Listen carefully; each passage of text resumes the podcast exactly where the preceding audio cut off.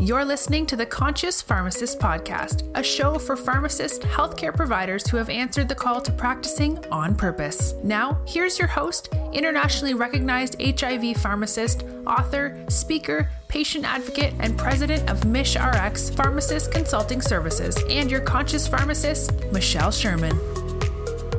This is Michelle Sherman, president of Mish RX Pharmacist Consulting Services, and your host for the Conscious Pharmacist podcast.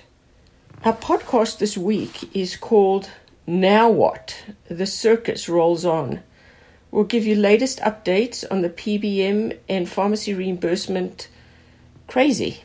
So, where do we begin this week? There's been a lot of things um, going on. Um, let's start with California. Some updates on um, the, the coalition group, the Community Pharmacy Advocacy Group, the Californians for Access to Life Saving Medicine.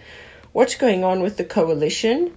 Um, there was a call for coalition members with their law firm, law firm Hooper, Lundy, and Bookman to discuss um, the latest legal strategy for the um, court case where they have sued the Department of Healthcare Services for the Medi-Cal NADAC reimbursement, the formula, and the egregious clawbacks um, that, thank goodness, are on hold now until the court case um, on August 30th.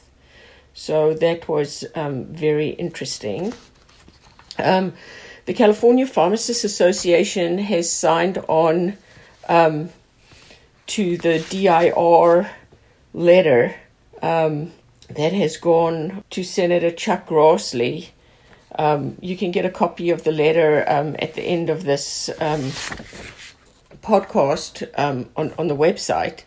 Um, but it's the, the letter that has been signed by multiple stakeholders across the country to Senator Grassley and Ranking Member Wyden, asking them for Congress to take steps to eliminate DIR fees since the administration and CMS refused to do so, even though they're well aware that DIR fees skyrocketed by 45,000%. That just wasn't enough for them to act. So this letter has been sent to um, Senator Grassley, and hopefully um, the Finance Committee can get the ball rolling to once and for all just eliminate these DIR fees that are literally killing and strangling pharmacies all over the place. Um, also in California, um, as a result of AB 315, which is the bill um, trying to put oversight on these PBMs, the, the Department of Managed Care has created a joint task force on PBM reporting and is set to begin its work on Wednesday, July 31st in Sacramento. The task force will be meeting once a month until the end of the year and will be discussing what information, if any, re- is related to pharmaceutical healthcare service plans or their contracted pharmacy benefit managers should report to the Department of Managed Care. Some of the things that they'll be looking for that are related to pharmaceutical costs are wholesale acquisition costs for pharmaceuticals, rebates obtained by the healthcare service plan or the pharmacy benefit manager from uh, pharmaceutical manufacturers, payments to network pharmacies, exclusivity arrangements between healthcare service plans or contract pharmacy benefit managers within with pharmaceutical manufacturers, and then information already reported by health plans related to the cost of covered prescription drugs as required by Senate Bill 17 um, from 2017. So I think the, the task force has got its work cut out for them. Um, for all of us, we know what's going on, so hopefully the Department of Managed uh, Healthcare and the Insurance Commissioner can like look at these and come up with solutions for um, pharmacies in California that could then be replicated across um, the, the the country. The the California Insurance Commissioner you know, the, the National Association of Insurance Commissioners is very interested in PBM issue, issues and has formed a subcommittee to specifically address PBM issues. All these things that I'm going over in this in this podcast today are all like kind of obvious, But let's face it, this circus has been running for too long, and there are too many cooks. And we know this broth has been spoiled way, way long ago. It has reached a stage of a critical point where it's literally this broth is poisoning everybody, poisoning every pharmacy, every pharmacist, and ultimately poisoning every patient, not only in California, but across the country. It's really high time that we stopped having all these fractionated committees and task forces and everything. It's pretty clear what the problem is, and it shouldn't be such a difficult fix. Come on, people, let's get conscious we need to be conscious. We need to fix this nonsense. So the insurance commissioners are looking at, at PBMs, pharmacies. There's a provided PBM complaint hotline in California. I'm sure that hotline will blow up. Um, that that hotline is one eight seven seven five two five one two nine five. Um, these are things that we can do every pharmacy is so busy and so wrapped up in their egregious reimbursement, dealing with all these things and submitting forms to show how egregious this is, instead of being able to take care of our patients, which is why we're there. So we need to get rid of this. So let's move out of California and to look at like federal updates and what's happening in Washington. So um, the president has announced um, an effort trying to tie domestic drug prices to international drug prices. Um, to me, none of that even makes any sense at all. Like, what drugs are going to make the same price as they are in India, where we have an HIV drug that costs the pharmacy $3,500? Are you going to suddenly make it like $3 because that's the price in Africa or India? Doesn't make any sense, but more to come on that. Um, the, the Trump administration's final rule on direct to consumer drug price transparency was deemed unconstitutional by the um, U.S. District Court on July 8th. Um, so that thing is pretty much dead in the water. Um, again, that doesn't surprise me. Um, what are drug companies going to put for the price of the drug? I mean, whatever price pops up on the TV screen is who who's that price for? after the PBM has received rebates, the pharmacies paid thousands of dollars for the drug, got negative reimbursements, the patient pays what they pay. What what price is going to actually be on this direct to consumer drug price transparency thing? The whole thing seems completely ridiculous. Um, the administration also pulled their rebate reform regulation.